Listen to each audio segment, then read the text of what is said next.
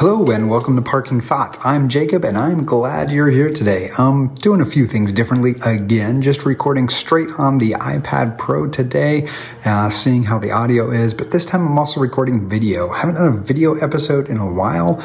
I'm kind of trying to play with that format to make sure that this is good content for YouTube. Um, YouTube is the second largest search engine in the world, and uh, being able to make sure that what I have is capable of meeting people on that medium, then, you know, is what I'm trying to do. Now, for those of you who are watching the video version, there's a clock behind me, and that clock at this time in the morning when the house is quiet, you can hear it tick. It's just this giant metal thing. I think it's a Hobby Lobby thing. Anyway, it reminds me of how time is constantly moving forward. We are fastly getting to the point where we're going to be past COVID. Now, what does that mean? Right? Have we have we really thought about that? We've we've dealt with this. Oh my goodness, we need to flatten the curve. Okay, well we flattened the curve. We've also lengthened it. So what does it mean to get past the curve? What does that look like?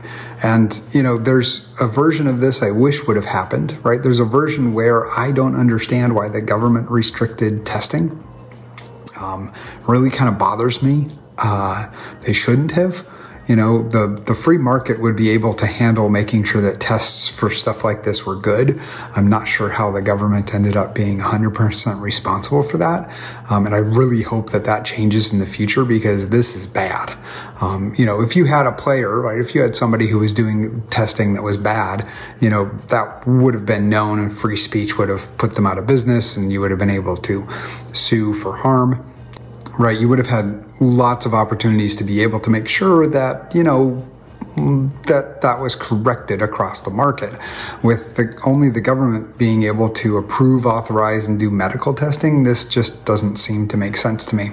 Anyway so if we had all the testing available the ideal way to return back to work would be you know if somebody had covid or was exposed to it and then had the antibodies they should be allowed to go back. And if we had the amount of testing that i would like then we'd be able to start doing that now. We'd be able to start returning some parts of things to normal based upon people's ability to have those antibodies. We're not there yet. We don't have a robust testing policy. And so what this looks like is not going to be perfect. And we need to recognize that. You know, at what point do I go back to the building? You know, at what point does my work say, hey, we're going to open the building back up. Uh, we want to limit the amount of people that are in there. We're going to run that way for six weeks. You know, that's that's absolutely a potential plan. You know, what at what point do concerts become normalized again? I bought concert tickets, you know, for later on in the summer, right, to help celebrate with my daughter's graduation. That's also probably not going to happen until maybe later on in the summer, if she walks at all. And so we need to stop and look at ourselves and say, well, what does this look like? And some of this we're not going to be in control of. Right? As much as we felt not in control of where we're at right now, we're also going to not be in control of a large portion of what this looks like as we start turning the wheels of society back on. And so we need to think about that. Now, for me, I have a great reference point. I've come home from three deployments. And whenever I did that, my routine had changed, right? And, and to this day, I'm still dealing with the consequences of that. So, for example, right, I don't manage the finances in my house. I just don't because there would be large swaths of time where, in order to manage the household finances, I wasn't going to be around to do it. The first deployment to Iraq was, I mean, we were at war. We didn't, we had mail, right, that we had to use, and mail took a month or more sometimes to get to us. And so, you know, my wife managed the finances during those windows of time and has kept doing so. As much as I've tried to be involved, there's so much and so complex and it, it, it's weird, right? It's been difficult for me to engage in that process to actually add value. And so, you know, like we have, uh, we, we have these things that have become our routine now. We've been doing this for about three weeks, right? So we've developed a routine that existed all right, or didn't exist before this. And now that is our routine. And going back to our old routine took us practice and development and it took us effort. And getting back to that after this, right, isn't just going to be like turning the light switch on. It's going to be more like a sunrise. It's going to be more like, okay, which thing do I turn on now? Which thing do I change now? You know, I drove the car into the driveway and then drove it back in. I was like, wow, I haven't driven this car for over a week and a half, right? It's, it's things have changed. You know, things have definitely changed.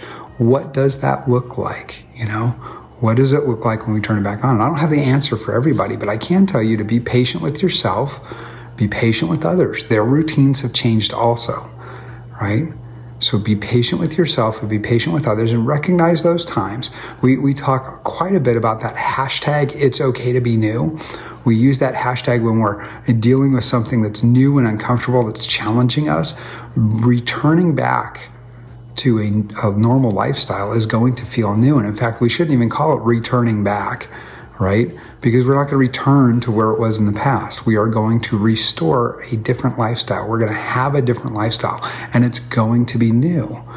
You know, so we need to hashtag it's okay to be new as we walk forward into that new lifestyle. What does that look like? It's going to feel a lot like coming home from military deployment. Don't try to do everything at once. Don't try to have, you know, your uh, expectations override other people's, you know, expectations and abilities and turn things on slowly. Plan on things changing slowly over time. Set reasonable expectations for what this looks like as we move forward. So this isn't the most brilliant parking thought, but this is where my mind is at is what lessons can I take from coming home from a deployment, right? Any of the three times I've done it and apply that to, you know, how we get out of COVID as a family. You know, what does that look like? Does that mean one of us starts working, you know, where we're interacting with folks? Again, keeping the curve low, right? But minimizing our exposure as a family. How do I manage that? I've never had to manage our exposure to other people as a family, you know, as the head of a household before right? What does that look like? How much exposure is reasonable and acceptable? Because we may not have the antibodies and I can't get tested for that, right? So, how do I know if we've been exposed to it and it's safe for us to go out or if we haven't been exposed to it and we're still in a population that could be impacted by this? I really don't want COVID. The damage that it does, from what I understand, not a doctor, but the damage that it can do to, at my age to my lungs is something I would be living with for the rest of my life. So I don't want it. I don't want to be exposed to it. Yeah, I'd survive, you know, statistically speaking, I'd survive. But why do I want to go through that first off? And then secondly, why do I want to have to deal with potentially permanent damage to my lungs? That's a real thing. So what's the right amount of exposure? And these are questions that I don't want to be surprised by. So I'm asking them now. And this is the reason why I'm bringing it up with you guys, because I don't want you surprised by these questions either, you know, and I don't want you anxious about it either. Think it through. You've got time. The clock's still ticking. We've got plenty of time to figure out how to dial up to our new normal. And my guess is that your employer and your environment and the people in your environment will understand if your pace for dialing your life back into what the new normal looks like is going to be acceptable, right? I, I know lots of people who are patient and kind, and they will likely be patient and kind with you as you thoughtfully execute your plan to return back to a new normal. And we'll do the same thing here. And oh boy, what great opportunities we have when we get to do this, like school. I mean, you know, I, my, my, my 13 year old son, right? Junior high is hard, right? So my 13 year old son comes up to me and he says, Dad, he says, the government shut down all non essential buildings. And you notice that school was on the list. So school is non essential. And he was telling it like a joke. And he was absolutely right. You know, like school in a building isn't necessarily essential. And we're finding that out now. I really hope that when we are establishing our new normal that we adopt more hybrid learning. I mean, after all, what learning and education is, is it's programming the neural pathways inside of somebody's brain. You do not need to be in a physical building to do that. In fact, a lot of knowledge comes from not being in a physical building to do that. And in fact, this device that I get to operate on and most of the world is grateful for the bubonic plague. Now, wait, before you get all crazy on me, let me explain.